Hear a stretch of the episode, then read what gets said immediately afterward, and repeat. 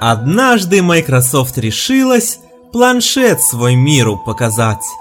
Но чудо на презентации не случилось. Интернет Explorer и на планшете продолжает зависать.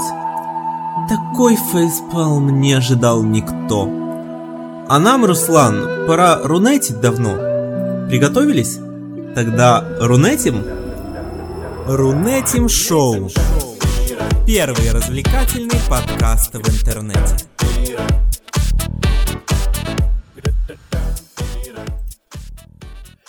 Всем доброе время суток, и с вами снова Рунетим Шоу и его ведущие Денис Киряев. И э, рядом со мной Руслан Саликов. Привет, Руслан.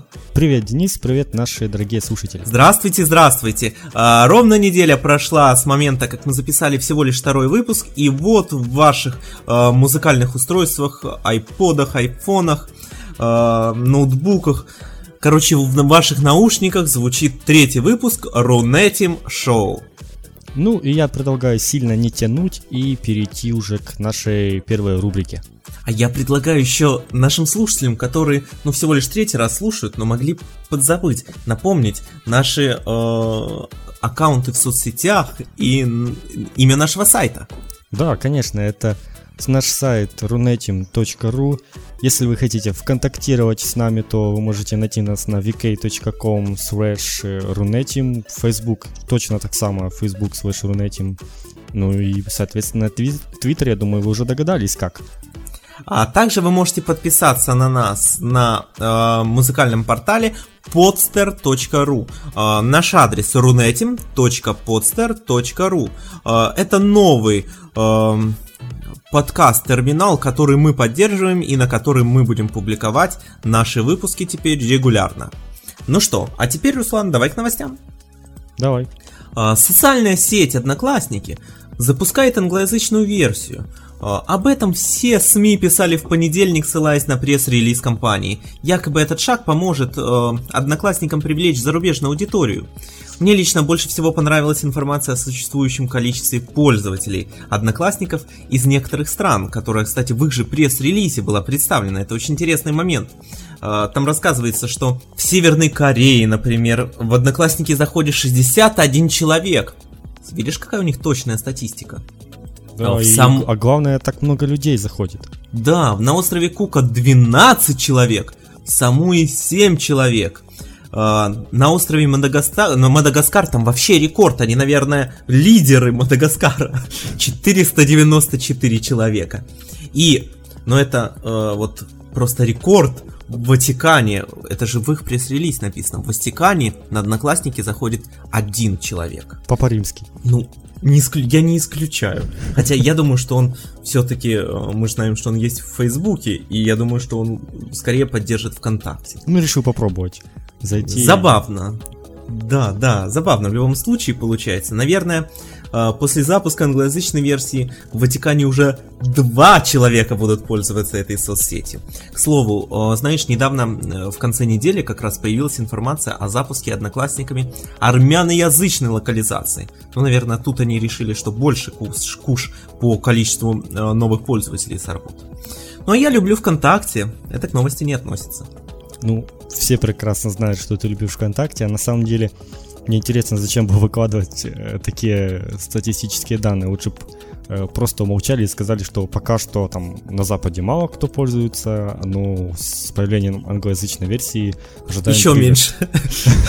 Они увидят англоязычную локализацию одноклассников, которая может быть сделана, как и все одноклассники, и решат, что нет. Переходим на Facebook и ВКонтакте.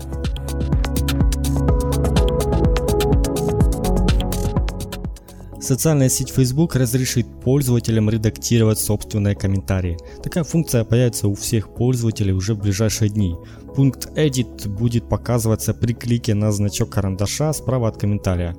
Пока у тех, кто еще не получил это обновление, на этом месте изображен крестик, который отвечает всего лишь за удаление записи. Теперь можно ожидать, Денис, наверное, массовых каких-то фальсификаций, то есть там написать что-то в комментариях, тебе начнут там троллить тебя, ты отредактировал за, э, с комментарием и потом говоришь, не понимаю, за что меня троллят. Мне кажется, э, там, по-моему, даже информация об этом где-то э, передавалась, что а, будет вот э, история комментария, история редактирования. Поэтому, ну, только человек, который не в курсе этих вопросов, сможет сказать, что да, вот там меня троллят и так далее и тому подобное. А, думаю, что это сведет к минимуму вот такие вот редактирования комментариев. Мне кажется, вообще правильнее сделать а, как ВКонтакте, дать возможность не редактировать комментарии, а редактировать э, сами посты и в течение лишь определенного э, времени. Вот, по-моему, ВКонтакте 4 или 6 часов после публикации. А что касается комментариев, э, опять же, ВКонтакте сделано очень удобно. Э, если вот э, ты опубликовал комментарий, видишь там ошибку, хочешь исправить, ты нажимаешь на крестик, который отвечает за удаление, и весь этот комментарий снова появляется в поле ввода текста. Ты его можешь отредактировать и тут же отправить обратно. Денис, ну ты уже это говорил, и я уже это говорил, но мы все знаем, что ты любишь ВКонтакте. А на самом деле, наверное, вот э, такая функция редактирования, как Facebook, понадобится, ну, для того, чтобы там увидеть какую-то ошибку орфографическую или там, не знаю, что там неправильно написал, это быстренько отредактировать и все.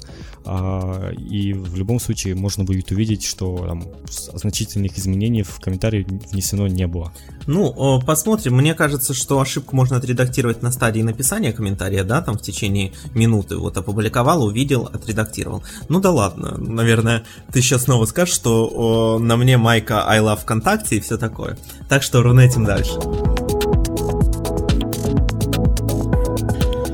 В течение нескольких месяцев Яндекс готовится представить карты всего мира. Представляешь, Руслан?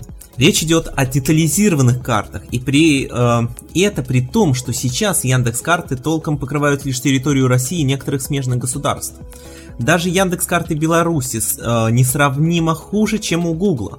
Генеральный директор Яндекса Аркадий Волош заявил, что их карты по качеству детализации будут даже лучше тех, что показали недавно Apple. Похоже, Яндекс серьезно замахнулся на зарубежный рынок. Они, наверное, в тайне скупили уже э, какие-то спутники там или самолеты, которые будут аэрофотосъемку делать, потому что действительно сейчас покрытие вот только там Россию и близлежащих стран, а вдруг всего мира.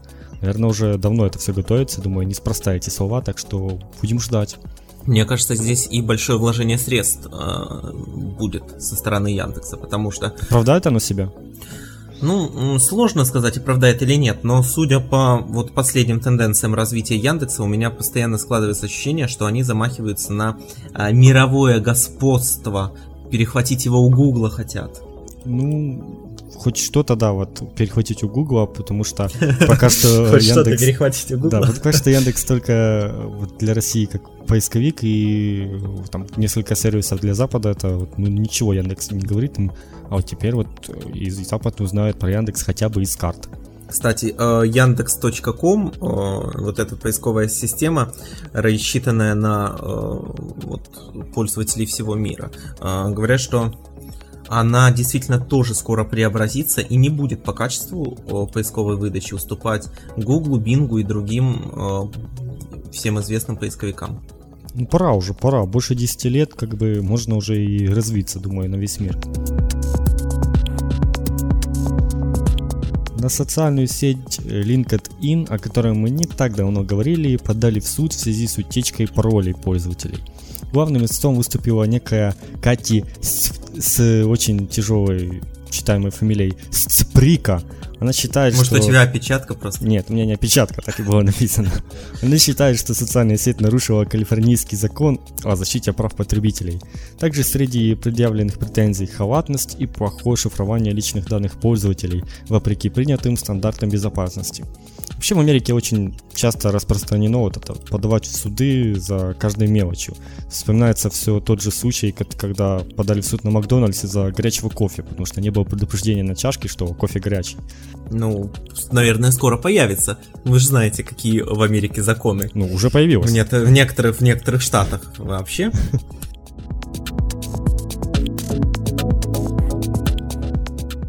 В силу увлечения спортом, следующую новость должен был бы рассказать Руслан, но из-за его непредсказуемой реакции даже на слово «футбол», я отобрал у него эту информацию. Кстати, Вчера, кстати, 4-2 закончился матч Германия-Греция. Вот, вот, я, а я-то думаю, э, скажет он или нет. Давайте еще раз проверим. Футбол. 4-2. Итак, новость. Э, корпорация Microsoft стала ответственной за разработку сайтов э, зимних Олимпийских игр в Сочи в 2014 году. А, соответствующее соглашение было подписано на Петербургском международном экономическом форуме. Не будем вдаваться в подробности, хочу лишь выразить надежду, что э, сайты Олимпиады 2014 будут работать не только в браузере Internet Explorer и, и не как на планшетах. Хотя, да ладно, пусть хотя бы работают. Как они будут выглядеть, как куча кошек или... Та табличная верстка. Ну, на самом деле, про Microsoft мы еще, думаю, вспомним. Очень много у них в последнее время, так сказать, инноваций. И посмотрим, что они сделают и со сайт, и вот на самом деле мне очень интересно, с каких пор Microsoft стала заниматься там разработкой сайтов. Так уж видно, денег мало, что приходится работать с дизайнерами, верстальщиками. Не-не, ну я думаю, далее. что здесь э, фишка не в том, они не занимаются разработкой сайтов, дело в том, что это сайты зимней Олимпиады, и э, данные с их стороны э, данные действия это скорее такой рекламный имиджевый ход. Типа бесплатно делают? Не, ну я не думаю, что бесплатно, но типа Microsoft разработала. А, а тогда давай тогда пригласим Microsoft и будет Microsoft разработала сайт Рунетим. Давай, но понимаешь, ключевое слово, за еду они не работают. Ну, может, ради нас, мне кажется, они сделают все бесплатно. Да? Ну хорошо. Ты э, звони в Microsoft и рассказывай следующую новость тогда.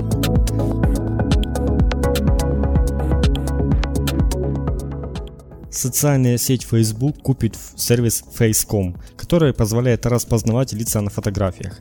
Сумма покупки не раскрывается, но я точно могу сказать, что это будет дешевле, нежели Instagram. По неофициальным данным, которые приводит TechCrunch, Facebook заплатит за Face.com от 80 до 100 миллионов долларов США. Пока Facebook не указала, как она намерена распорядиться приобретением. Видимо, у Facebook очень много денег. В последнее время покупают компании, даже не зная, что с ними делать. Вообще еще мне интересно стало, что сейчас любую покупку каких-то компаний другими компаниями сравнивают сразу с Инстаграмом. То есть это как какой-то коэффициент Инстаграма. С ним сравнивают, что вот это в два раза дешевле, чем Инстаграм, это в 10 раз дешевле. И мне кажется, Сколько еще стоит? долго будет это продолжать. А, треть Инстаграма. Ну да, действительно. Почти в каждой новости можно что-то такое прочитать, когда сравнивают с Инстаграмом. Тем более считать легко, у них-то сумма довольно-таки круглая была. Да, действительно. Я еще немного про Microsoft хочу рассказать нашим слушателям. Хоть это и не совсем новость об интернете, но мы просто не можем обойти ее стороной. Дело в том, что на минувшей неделе Microsoft представили свой собственный планшет, который некоторые СМИ почему-то окрестили конкурентом iPad. Uh, называется майкрософтовский планшет uh, Microsoft Surface. Я не буду сравнивать эти два гаджета, расскажу лишь об эффективной презентации. Ведь планшет на ней завис прямо во время демонстрации его возможностей. И угадайте, в какой момент он завис. Как раз во время э, запуска браузера Internet Explorer. Думаю, это очень показательный момент. Сразу, вот прямо сразу захотелось после презентации купить планшет. Правда, iPad. Это уже не первый раз, когда вот такой фейспалм получается. Помню, когда-то в году шестом или седьмом Билл Гейтс там тоже что-то демонстрировал и вылетел синий экран смерти прямо в самый ответственный момент. Так что это уже не впервые. Думаю, Microsoft оправится от этого. Но я думаю, это все очень легко решается. Сносишь Internet Explorer, ставишь сторонний браузер, и все работает отлично. Я думаю, что это можно решить еще проще. Сносишь Microsoft Surface, покупаешь iPad. Да, да, это хорошее предложение. Помните, раньше, когда, когда ваш твит набирал кучу ретвитов, их количество указывалось лишь как 50+, что означало, что их больше 50. Теперь это в прошлом, и мы можем увидеть точное количество ретвитов. Это позволит более точно измерить коэффициент вирусности у того или иного твита. Кстати, напомню, что в конце января уже было открыто API к точному количеству ретвитов, и некоторые приложения Twitter клиентов уже использовали эту фишку. Однако в веб-версии этого до сих пор не было. Теперь, Денис, мы э, наши твиты как начнут ретвитить, мы увидим, сколько тысяч человек их сразу заретвитило. Да, то я всегда, меня это вот так напрягало. Не можешь посчитать посчитать сколько. 58 или 132 ретвита. Ну, прям невозможно. Или 1132, да? Да.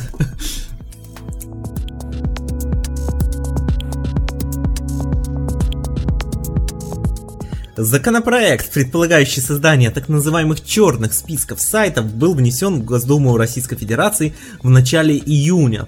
Причем этот законопроект был внесен представителями всех четырех думских фракций. Могли бы поговорить об этом подробнее, но у нас же не политическая программа все-таки. Ну и слава богу.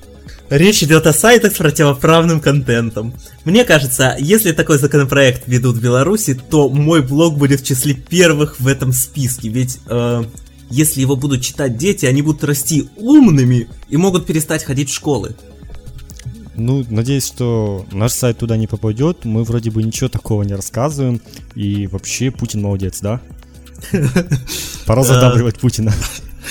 Ну, на самом деле, там все-таки идет речь, я э, немножечко утрировал в новости, там идет речь о, о сайтах с контентом, содержащим порнографические материалы, э, материалы, призывающие к суициду и э, употреблению наркотических веществ и тому подобных. Ну, тогда, нам точно ничего не грозит.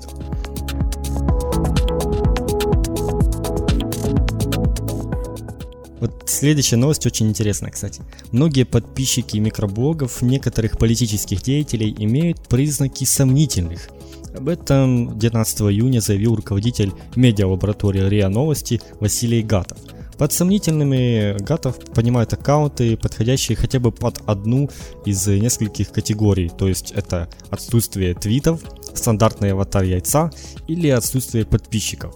Конечно, по этим показателям нельзя однозначно называть пользователя ботом, но я думаю, что 95% из таких людей все-таки боты. Так наибольшее количество сомнительных пользователей было обнаружено у Михаила Прохорова почти 250 тысяч и Тины Канделаки более 520 тысяч, что составляет около 70% всех их фолловеров. Денис, как ты думаешь, это намеренные были накрутки фолловеров? А, ну, Михаила Прохорова не знаю, не буду утверждать. Не думаю, что Тина Канделаки понадобилось бы по каким-то причинам намеренно накручивать э, фолловеров. 70% а, от 520 тысяч. А, то есть 520 э, тысяч, я так понял, это, это 70%. То есть э, у нее... Да, да, да. да, да, да, да. А, но не в этом дело. Ты помнишь вообще времена, когда у Тины Канделаки было 5 тысяч, 10 тысяч подписчиков? Я помню, Нет, когда не помню, у нее... Я не следил. Я, э, я помню, когда написала, что вот, ну, скоро вас станет 10 тысяч, скоро станет 10 тысяч, там, что-то, там, не помню, или давайте там 100 тысячному там что-нибудь или подарю, или что-то такое, ну, какие-то подобные твиты бросала. А, ну и казалось, что вот те, которые у нее были, а, фолловеры, 5 тысяч, 7, 10, в конце концов, тысяч, что это, у, так много. А сейчас уже считаем сотнями, да? 100 тысяч, 200 тысяч, 300 тысяч. Ну, времена изменились. Конечно, быть может это боты, быть может это накрутки, но если это и накрутка, то только для того, чтобы сказать где-нибудь, что «а вот у меня почти как у Дмитрия Анатольевича подписчиков». Ну, не более того. Хотя, ну, при... по-моему, Ксении Собчак э, больше, чем у нее. Ну, при этом даже те 30% оставшихся довольно-таки немало количество, количество фолловеров, мне кажется. Да, да, по сравнению с нашим. Ну, ничего, после выпуска Рунетим э, наши аккаунты, давай мы их озвучим, а то не дела. У Руслана аккаунт в Твиттере э, с логином Ternox, а у меня вообще все просто. Э, Гиряев английскими буквами. Да, ну да, да, Дениса еще можно было догадаться, до меня вот никак не догадаешься. Ну что, э, я думаю, что на этом э, наши новости мы закончим. Да, была такая насыщенная неделя, думаю, как в принципе и всегда. Ну, посмотрим, какая будет следующая. Э, пишите нам, пожалуйста, отзывы и можете присылать э, в течение недели э, наиболее интересные темы для обсуждения нам в Твиттер, в ВКонтакте, в Фейсбук. Все адреса мы вам уже называли. А мы переходим к следующей рубрике, которая у нас впервые. Это будет одна из постоянных рубрик, просто мы их чередуем от выпуска к выпуску. И называется она будет «Веселые тренды». Итак, э, рубрика «Веселые тренды» посвящена самым таким значимым и обсуждаемым не новостям даже, а просто таким каким-то событиям, которые были довольно-таки веселые, в основном это глупостям. Ну, да, в принципе, иногда и, и глупостям. И вот э, одно из них даже, в принципе, не событие, а вот что-то просто придуманное. Вот как было одно время, спасибо Путину за это. Да, или э, замени название фильма словом Путин тоже было очень интересно, но то, что придумали сейчас, мне кажется, э, э, ну, количество таких интересных твитов, веселых, действительно, твитов, написанных с юмором, которые проскальзывали в флешмобе, назовем это так, о котором пойдет речь сегодня, а, намного больше. Дело в том, что в течение недели был популярен такой хэштег, э, используя который люди пытались продемонстрировать свое чувство юмора, либо э, чаще у них получалось продемонстрировать его отсутствие. Хэштег «Если бы не было Твиттера», э, русскими буквами, разумеется. И мы в течение недели с Русланом сидели у экранов наших мониторов, следили э, по поиску за твитами содержащими этот хэштег и выписывали самые интересные. И в итоге составили такой вот рейтинг, вот что у нас получилось. Наиболее интересные твиты мы сейчас зачитаем, надеюсь это вас немножко повеселит. А, ну, я с твоего позволения, Руслан, начну. Моя идея все-таки. Если бы не было Твиттера, я бы спокойно ходил по улицам, не спотыкался и не врезался в людей. Если бы не было Твиттера, я бы обновлял страницу с Твиттером, пока его бы не включили. О как. А, я, если честно, не вижу логики в этой фразе, но что поделать. Если бы не было Твиттера. Читать Твиттер – это как читать «Войну и мир». Начал, все, капец, это никогда не закончится. Если бы не было Твиттера, я бы умел говорить длиннее 140 символов. А, следующая фраза, вот опять, я специально для Руслана ее выписал, Руслан даже об этом не знал. Если бы не было Твиттера, во время футбольных матчей некому было бы сказать, что Киржаков осел. Или что Шева молодец. Кстати, э, на следующий день после сбоя в Твиттере, который был э, в четверг, по-моему, кстати, около полутора часов сервис был недоступен почти во всех странах мира. Так вот, один э, твиттерянин отметил. Вот доболтаетесь, если бы не было Твиттера. Его как вчера не станет, и узнаешь, что бы ты сделал. Если бы не было Твиттера, есть только миг между чтениями Твиттера. Именно он называется «Жизнь». Вот, Руслан, тебя на стихи потянуло, мне нравится эта песня. Один э, предатель написал, если бы не было Твиттера, я бы писал на Футубру. Нет, до такого мы бы не опустились. Если бы не было Твиттера, не так сильно бы раздражала надпись «Ваш уровень заряда батареи ниже 20%». Во, это, это про меня. Если бы не было Твиттера, я бы не хотел менять старый телефон. Ну правда, а зачем новый? Если бы не было Твиттера, я бы писал глупости мелом на асфальте. Если бы не было Твиттера, я бы не знал, какие люди на самом деле. Как философски. Если бы не было Твиттера, никто не пытался бы вывести в тренды всякие непонятные словосочетания. Это он про «если бы не было Твиттера». Что же, и э, закончу фразой, твитом, да, правильно сказать. Если бы не было Твиттера, то его стоило бы придумать. Вот с этим я не могу не согласиться. Думаю, на этой оптимистичной ноте мы э, закончим нашу рубрику. Главное в Рунете. От Рунетим шоу. Что же, э, дорогие наши слушатели, мы, как всегда, подготовили э, наиболее интересные, на наш взгляд, э, темы, события, о которых сейчас поведаем. Как и в предыдущих выпусках, одна тема у Руслана и одна у меня. Сегодня начинает Руслан. Итак, Денис, эта тема, наверное, очень близкая к тебе.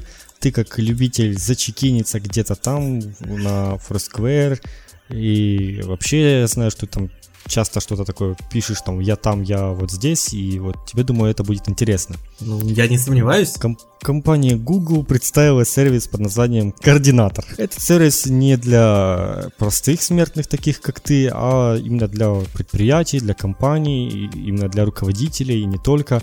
Не э, надо, не надо, для меня тоже подойдет. Ну, ты руководитель крупной компании Рунетим, это понятно. У нас ну, пока только у нас, двое. Кстати, у нас, кстати, ты руководитель. Ты прекрасно знаешь, кто из нас где находится, очень далеко друг от друга. Но в любом случае, понимаешь, мы не простые смертные, это уже надо отметить. Итак, давай все же расскажу, для чего этот сервис. Давай возьмем такой самый банальный, наверное, э, самую банальную работу, которая может пригодиться такой сервис, э, служба такси, которая там крупная, которая несколько таксистов, там несколько десятков, может быть сотен. Э, суть в чем? Начальник, э, директор, кто-то там, кто следит за этим всем, может увидеть, где находятся все его сотрудники э, и в случае поступления вот какого-то там, заказа, может очень быстро среагировать, какой из таксистов свободен и кто из них там быстрее всех доберется до э, точки, где находится человек. Таким образом, повышается время работы этого повышается время прибытия такси и собственно имидж компании улучшается и в общем одни плюсы и, и радость от этого и прибыв на место, работник опять зачекинивается на заданном пункте, и начальник там, кто сразу видит, что вот это задание выполнено, что уже все хорошо. Миссия пройдена. Миссия выполнена, да. Следующий level. Э, администраторы работают э, через компьютер или что там еще, а работники с помощью смартфона на базе Android смогут вот так чекиниться, как я сказал, но пока что вот самое интересное, что только на базе Android. Ну, в принципе, даже, наверное, не интересно, потому что, понятно, сервис разработали кто? Google. Э, Google готов представить... Так что мы с тобой, Руслан, ну, по крайней мере, я этим сервисом не попользуюсь. Да, а у тебя на андроиде будильник не работает, ты тоже не будешь пользоваться. Google готов представить API этой программы сторонним компаниям, чтобы они встроили их уже в какие-то существующие системы, наработки, э, потому что, наверное, в крупных компаниях уже что-то подобное по-любому есть. Э, сейчас координатор еще в бет, э, бета-версия и является платным. До 1 сентября он стоит 15 долларов в месяц за одного пользователя. После этой даты цена возрастет. Если подумать, как мне, ну, дорого. А, думаю, для крупных компаний это мелочь. И такое можно потратить, потому что ну, далеко не одним такси все это ограничивается. Я думаю, много э, таких каких-то компаний, которые занимаются вот какой-то там или доставкой чего-то, не знаю, ну, почта какая-то частная, которая будет работать лучше, чем государственная. Руслан, я не верю своим ушам. Неужели Google придумал, как что-то монетизировать, кроме Google AdWords?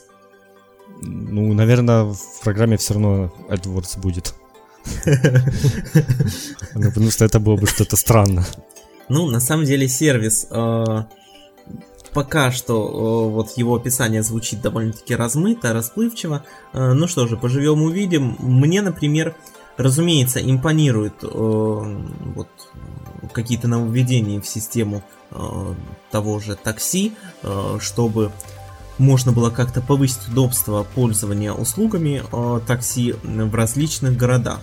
Э, ну, например, в Москве, в Петербурге уже есть ряд сервисов. Я даже не говорю про Яндекс Такси, есть э, замечательный сервис Quick Pick такси, просто потрясающий. Кто не знает, э, можете погуглить, зайти посмотреть. Э, соответственно, э, но это лишь в крупных городах. Вот в Беларуси у нас все по старинке. Звонишь в такси, ждешь, и оно приезжает. Это в лучшем ну, случае. Если, в лучшем случае если все водители заняты. программа, то ты звонишь, так само ждешь и так само приезжает. Ты, в принципе, не понимаешь, что там творится сейчас.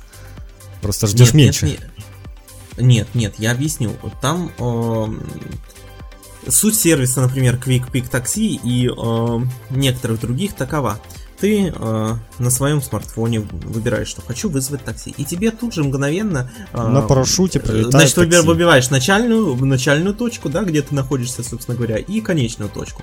И тебе тут же высвечиваются предложения от различных водителей. Предложение содержит, содержит э, цену и время, через которое водитель э, прибудет. Соответственно, ты можешь выбрать любое из этих э, предложений и э, там, например, через указанное время прибудет за тобой водитель, и ты ему заплатишь уже известную тебе сумму. Ну, согласись, это удобнее, чем как какой-то координатор. Да, разумеется. А, то есть э, выпадает одно звено. Диспетчеры уже не нужны. У каждого водителя тоже смартфон, и он нехитрыми действиями во время движения, там не надо отвлекаться, может э, принять определенный заказ.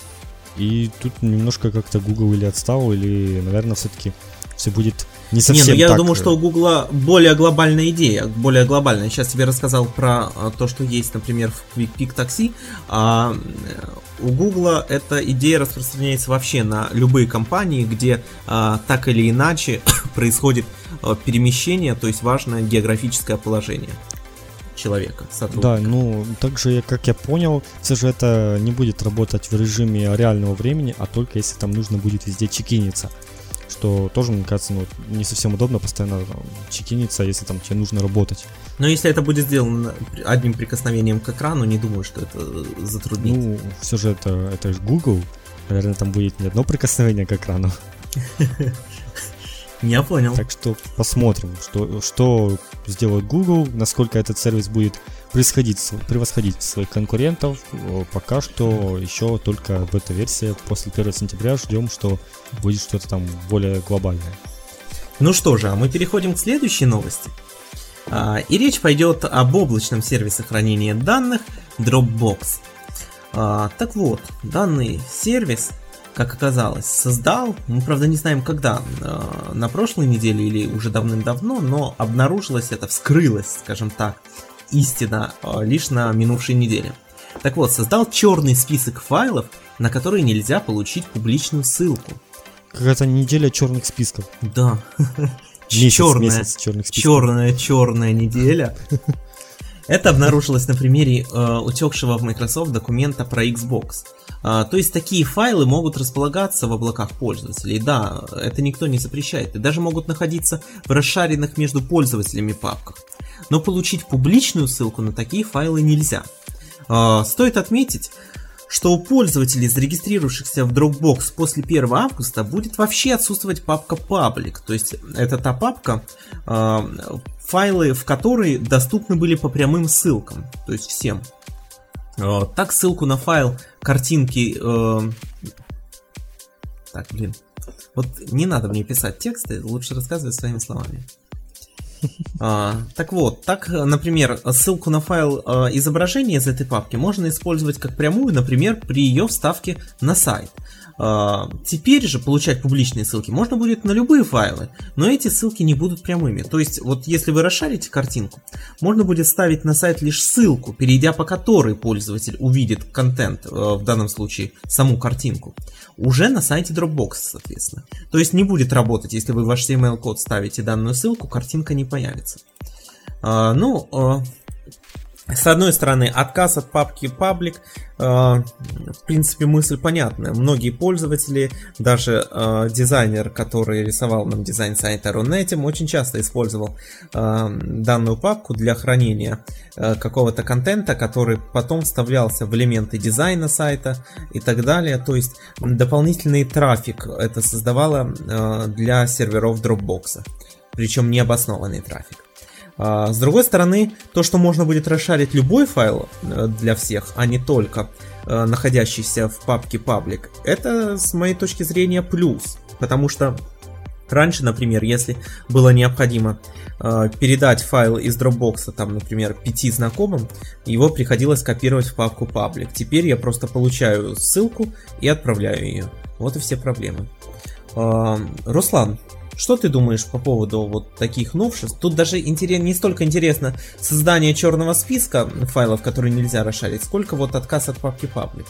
Dropbox копирует у Яндекса все. Вот в Яндексе публичную ссылку можно получить не только из того, что лежит на, на твоем Яндекс диске, а вот буквально э, любой файл, скопировать публичную ссылку, он сразу тут же копируется тебе на Яндекс диск и выдает ссылку.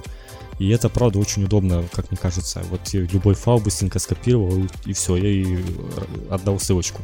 А здесь вот как-то странно, что в Dropbox все нужно было постоянно копировать в эту папку паблик, и отказ от нее действительно хорошая вещь. Ну, на самом деле, а... вот ты говоришь, что копируют у Яндекса, а вот эта функция возможность расшаривания любых файлов уже появилась достаточно давно. Это просто сейчас говорят о том, что еще папки паблик не станет, да? А давно, не знаю, вот месяц-два назад, то есть даже спорно, у кого э, раньше появился Яндекс Диск или все-таки это функция у Dropbox, я, например, не помню.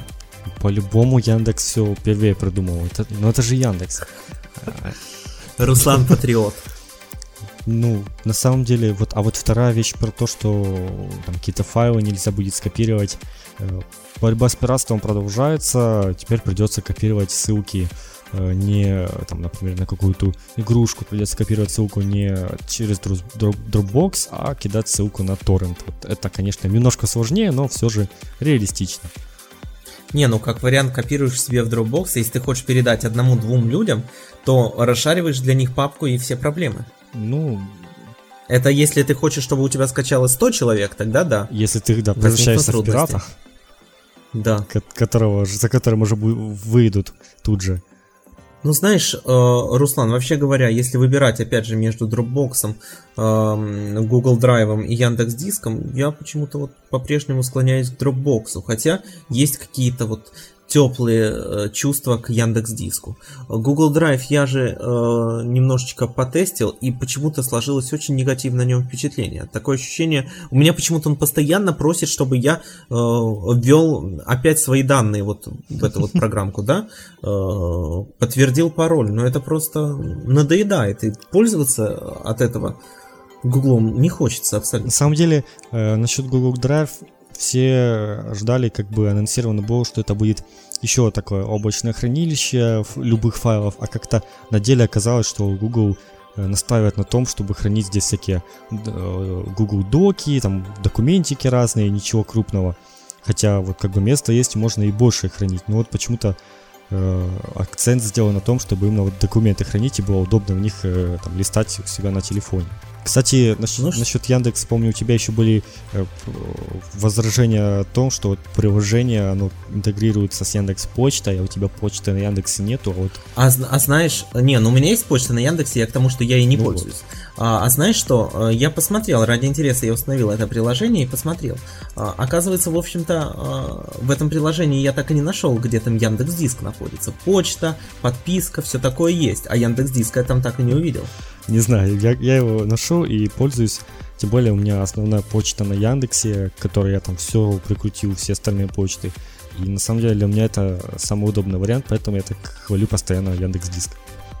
Давай, давай, я уже похвалил. Продолжай, продолжай хвалить, давай. Э, мы, нам уже просто пора заканчивать э, нашу рубрику «Главное в Рунете», но в завершении я очень хочу, чтобы ты еще раз похвалил Яндекс Диск. Яндекс Диск э, отличная программа, в общем, Яндекс молодцы. Все. А мы рунетим дальше, и следующая рубрика Рекомендуемый чекин.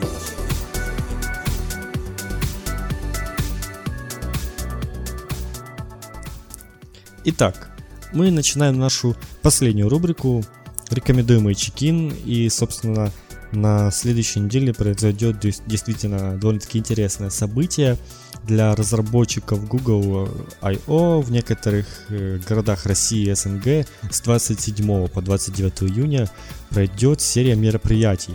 Э, в процессе проведения помимо того, что участники будут знакомы, ознакомиться с новыми разработками Google, они увидят прямую трансляцию конференции Google I.O., которая пройдет в Сан-Франциско. А, я напомню нашим слушателям, что, э, в общем-то, суть вот нашей рубрики, той информации, которую мы даем, в том, что слушайте внимательно, что мы рассказываем, и обязательно посетите это место, зачекиньтесь там. А если вы еще э, хэштег Рунетин добавите, будет вообще замечательно. Так вот, э, поскольку данная конференция пройдет частично в городах России, поэтому э, думаю, что для многих не составит труда принять в ней участие, правда, Ну, конечно, это не WWDC, когда, который мы обсуждали в первом выпуске. Здесь действительно довольно-таки реально попасть, и список городов, э, помимо российских, есть и других стран. Итак, давай перечислим быстренько. Это э, Бишкек, Воронеж, Ереван, Львов, Омск, Уфа, Санкт-Петербург, ну и Москва, соответственно. Здесь, здесь начинается 27 июня. Да, где-то второй день 28, где-то 29. Где-то вообще второго дня. А, а, ну, Воронежу и Уфе не повезло. Я же хочу отметить, что в Санкт-Петербурге а, данное мероприятие... А, я же хочу отметить, что в Санкт-Петербурге а, во второй день мероприятия проведения данной конференции а, планируется экспозиция, эксп, экспозиция Android устройств. Причем будет это проходить в центре зона действия. Android приложение. Замечательное Android приложений, да, извините. Причем будет проходить это в центре зоны действия. Это очень важный момент. Это отличный, просто отличное э, такое коворкинг пространство Санкт-Петербурга. Всем рекомендую.